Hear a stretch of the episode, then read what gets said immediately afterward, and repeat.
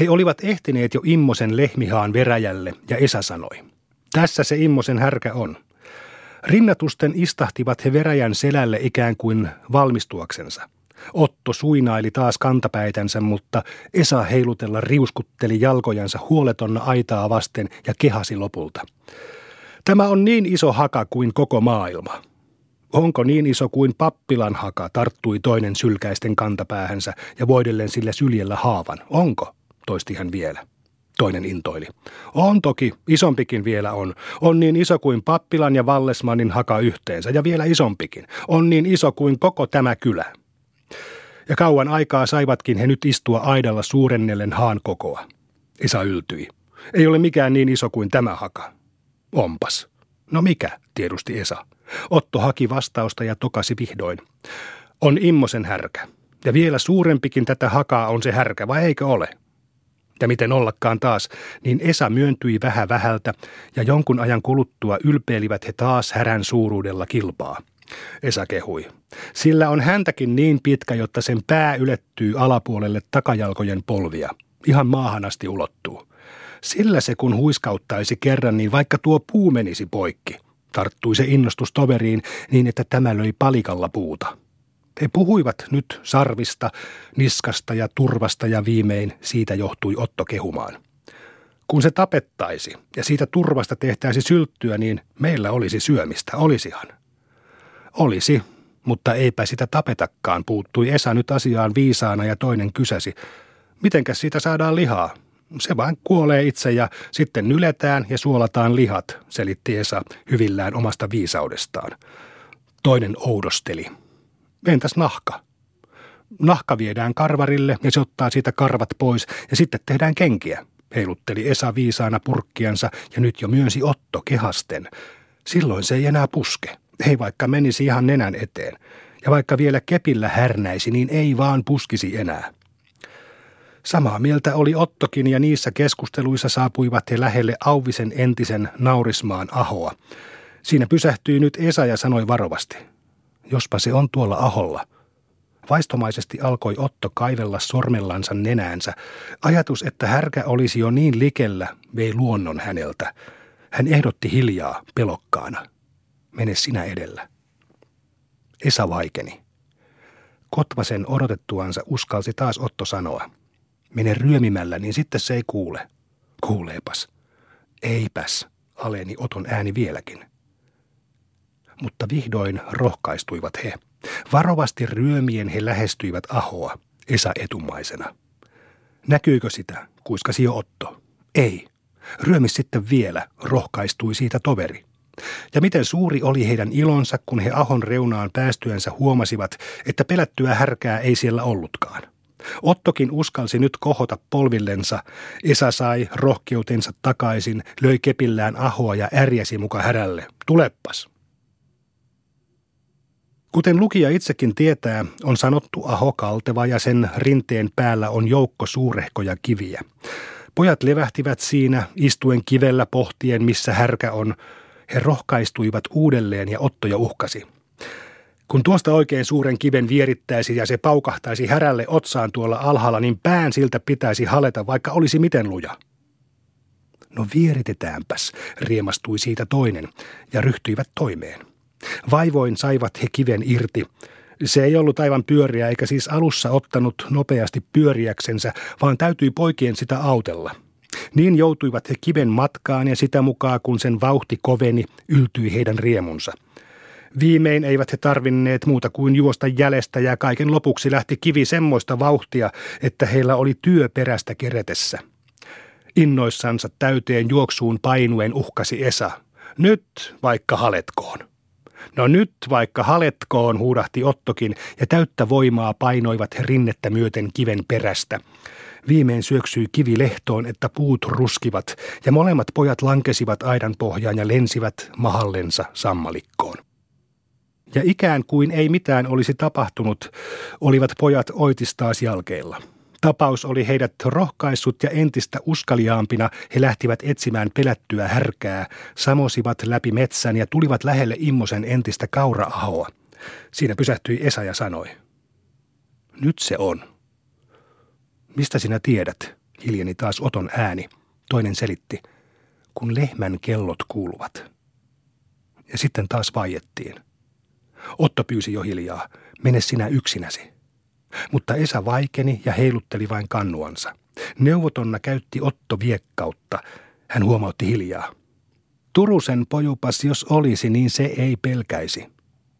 Mutta ei Esa näyttänyt olevan halukas voittamaan pojua ja lähtemään yksin, vaan käytti vuorostaan viisautta, sanoen. Ja jos olisi sikasen Teppo, niin se ei pelkäisi, vaan tulisi vain, vaikka olisi vielä toinen härkä. Mutta vihdoin he rohkaistuivat. Varovasti puiden takana piilotellen he hiiviksivät yhä lähemmäksi petoa. Ahonlaidassa oli Immosen vanha tyhjä lato ja Otto ehdotti. Kierretään tuolta toiselta kautta ja mennään latoon ja ärjäistään sieltä. Niin he tekivätkin. Suuren kierroksen tehtyään pääsivät he Immosen matalan ladon luo, ja siinä alkoi uusi neuvottelu. Esa arveli. Jospa se tulee sinne latoon, niin sitten ei ole minne pääsee pakoon. Jouduttiin neuvottomaksi. Tie tuntui nousseen pystyyn ja heidän piti saada ärjäistä härälle, mutta vihdoin hoksasi Esa. Nyt minä tiedän. Noustaan salvainta myöten ladon katolle ja sieltä ärjäistään niin, jotta se kuuluu. Vastaan sanomatta seurasi toinen neuvoa. Varovasti hiipivät he ladon luo ja kiipesivät katolle. Sinne näkyi härkä ja siellä sai kumminkin rohkeutensa kaksinkertaisena takaisin. Riemastuneena ärjäsivät he vihollisellensa ja kun se ei näyttänyt olevan sitä kuulevinansakaan, ylvästyi Esa. Kivitetään sitä. Toinen oli siihen valmis. Ladon olkikaton paineeksi olikin koottu koko joukko kiviä. Niiden joukossa oli pieniäkin ja niinpä pojat härkää pommittamaan. Hyvän puoli tuntia olivat he jo tehneet turhaa työtä. Ei ylettynyt kivi härkään. Mutta nyt se tuli lähettyville ja jo osui kivisen kylkeen. Härkä tuhahti, katsahti, huomasi vihollisensa ja oitis lähti latoa kohti juosta löntyyttämään – Molemmat hätkähtivät ja mahallensa katolle heittäytyen kiirehti Otto hätäillen. Voi, se tulee, rupea mahallesi Esa. Vaistomaisesti totteli toinen. Härkä pysähtyi ladon eteen, alkoi mylviä ja kuopasi tuon tuostakin nurmea, että sammal pölähteli. Yhä lujemmin puristautuivat silloin pojat ladon kattoon ja vasta kun härkä heitti mylvimisen, rohkeni Otto kysyä. Joko se meni? Esa nosti päätänsä, härkä söi rauhallisena ladon edessä. Näkyykö sitä, tiedusti Otto. Näkyy, se syö tuossa, kuului vastaus, ja nyt alkoi taas hiljaisuus. Kului hetki. Aika alkoi tuntua pitkältä. Kun se menisi pois, virkkoi jo Esa. Hetken kuluttua huomautti Otto. Tai kun tulisi kuka ja ajaisi. Mutta ei tullut ajajaa. Rauhallisina soivat lehmän kellot, itsetietoisena söi härkä aholla. Se oli hieman loitonnut. Nyt sille jo uskalsi taas ärjäistäkin, mutta ei se siitä välittänyt. Ja ajan kuluksi ryhtyivät silloin pojat puuhailemaan. Aluksi he olivat noppasilla ja viimeen jo rupesivat taivastelemaan ympäristöä. Esa siitä innostui. Voi miten paljon tänne näkyy. Tuokin Immosen riihen katto näkyy. Näkyypä meidän tuvan katolle enemmänkin, tarttui siihen jo Otto ja selitti. Sinne näkyy Tiilikaisen mökki ja Tynkkysen suo ja vaikka koko kylä. Eipäs näy meidän mökkiä, eikä sitä puhakan kaskeakaan näy, pani nyt toinen vastaan, mutta Otto väitti. Näkyypä sitten Massisen aho ja Kuivala, ja jos olisi vielä tikapuut, niin näkyisi tänne asti. Hän innostui siitä ja rupesi itseänsä kehumaan kerskaten. Ja yhden kerran kun minä seisoin siellä ja oikein huusin, niin se kuului sinne toiselle puolen järven ja kuivalaisen talon ja vaikka minne. Eipäs kuulunut, väitti nyt Esa, jota tuommoinen ylemmyys harmitti mutta toinen siitä vain yltyi. Kuuluipas, ja jos olisin vielä kovemmin huutanut, niin se olisi kuulunut ihan joka paikkaan. Ja sitten kun minä hyppäsin tuvan katolta maahan, niin minä en pelännyt, en vaikka olisi jalka katkennut. Semmoinen urheus jo kävi kateeksi Esalle, ja hän väitti vastaan. Elä valehtele. Kysy vaikka äidiltä, vahvisti Otto, innostui ja väitti. Sinäpä et ole hypännyt. Esa oli vaiti. Hän oli voitettu. Toinen yltyi kehuakseen omia urotöitään, lisäsi hän. Etkä ole harakan pesääkään särkenyt, etkä löytänyt pienen linnun pesää. Oton voitto oli täydellinen. Harmistuneena mietti Esa jotakin sen vastapainoksi ja luulen sen keksineensä kysyä tokasi hän voiton varmalla äänellä viime sanaa painostaen. Mutta oletko sinä nähnyt telehvoonia? Sitä iskua ei Otto ollut odottanut. Koko nimikin oli hänelle aivan outo. Ei hän voinut muuta kuin hämillään kysyä, oletko sinä? Nyt oli Esa voitolla. Ylväänä kerskasi hän. En, mutta isä on nähnyt. Otto vaikeni ja voiteli taas kantapäänsä syljellä. Esa jatkoi voittoansa. Sinäpä et tiedä, mikä telehvooni on. Tiedätkö sinä, sai masentunut Otto tokaistuksi. Toisen luonto paisui. Se on semmoinen, jolla kun puhuu, niin se kuuluu vaikka minne.